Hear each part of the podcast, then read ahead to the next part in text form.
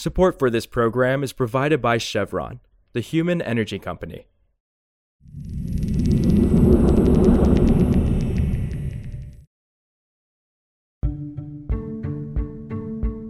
This is Politico Energy. I'm Josh Siegel. The Biden administration faced another bump in the road this week as it aims to kickstart the domestic solar industry. On Tuesday, White House officials and solar manufacturers met to discuss President Joe Biden's latest executive actions. Last week, the president said he would use the Defense Production Act to boost manufacturing and promised a two year pause on new tariffs for four Southeast Asian nations that one company, Auxin Solar, has accused of evading tariffs on Chinese made equipment. After Tuesday's meeting, some domestic solar manufacturers said the Biden administration was failing to address their concerns and that there's a disconnect between the industry and the administration.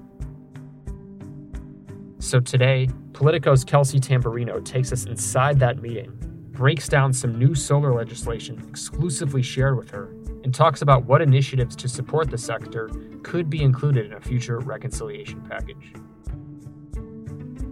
It's Friday, June 17th.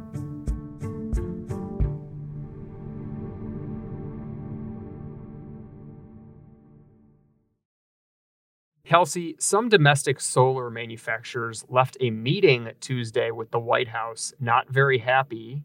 Tell us what you heard and what went wrong. Yeah, so the White House held a meeting with what they said was about 20 manufacturers and solar companies.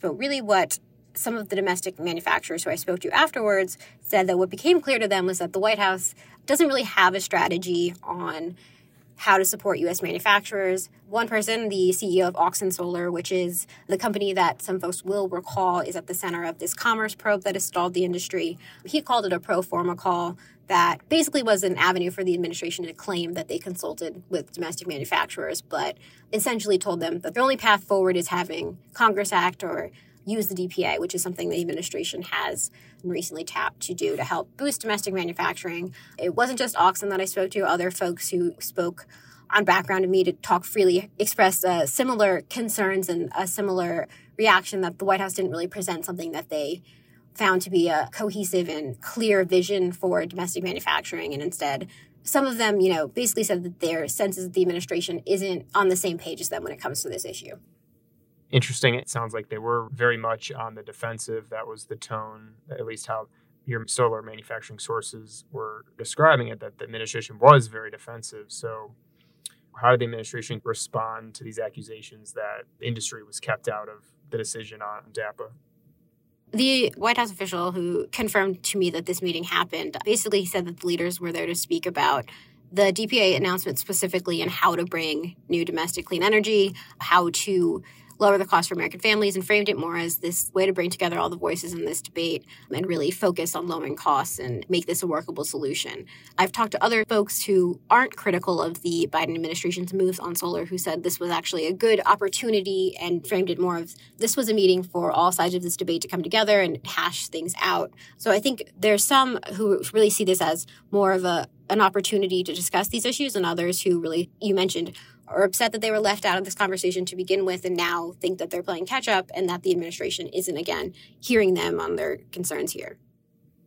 Right. And some Democrats who are unimpressed with the White House's use of the Defense Production Act are proposing legislation to spur domestic solar manufacturing. You got your hands on a new proposed legislation from Senator Tim Ryan of Ohio a Democrat up for reelection, manufacturing state. So, what can you tell us about that?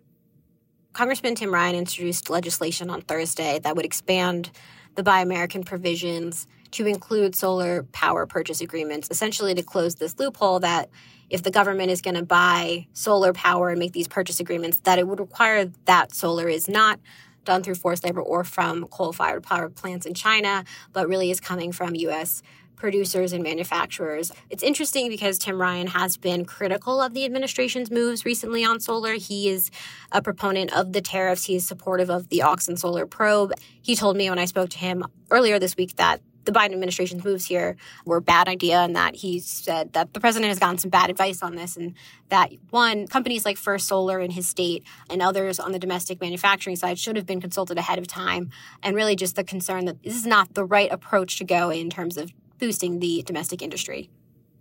Gotcha. And you've also reported that the solar industry is looking for more support in a potential reconciliation package that may or may not be coming. Conversations obviously ongoing between top Democratic leaders. So, what sort of initiatives do they want to see included?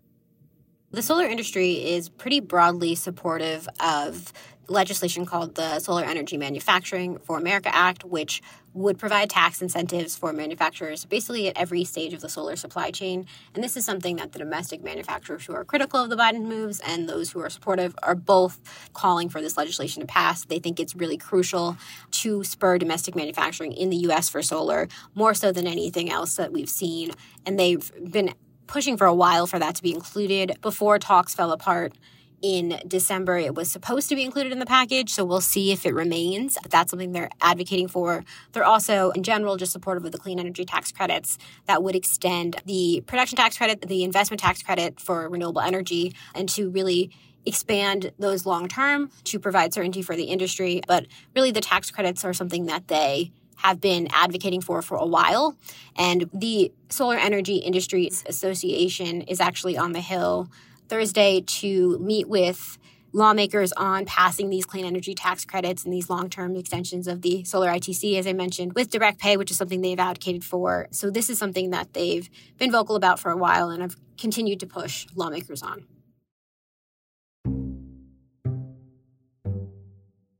Also, on Thursday, the Federal Energy Regulatory Commission took a critical step toward relieving the lengthy backlog of clean energy resources that has left gigawatts of power stranded in trying to connect to the grid. The Commission unanimously voted to move forward a notice of proposed rulemaking that aims to 1. speed the process of interconnecting to the U.S. power grid, and 2. unlock more renewable energy resources. Thursday's move follows a proposed rulemaking issued by the Commission in May that makes other improvements to U.S. transmission planning.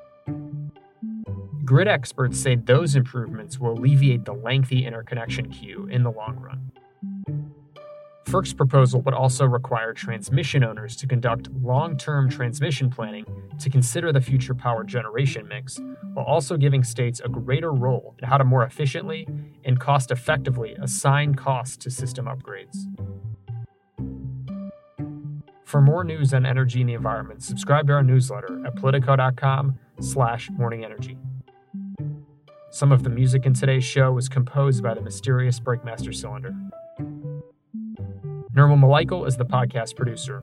Raghu Manavalan edited the show this week. Jenny Ament is the executive producer of audio at Politico. Our editors are Matt Daly and Gloria Gonzalez. I'm Josh Siegel, and we'll see you back on Tuesday. Did you know that Chevron is exploring ways to expand their hydrogen fuel production to help make heavy duty transport lower carbon? Find out more at chevron.co slash hydrogen fuel.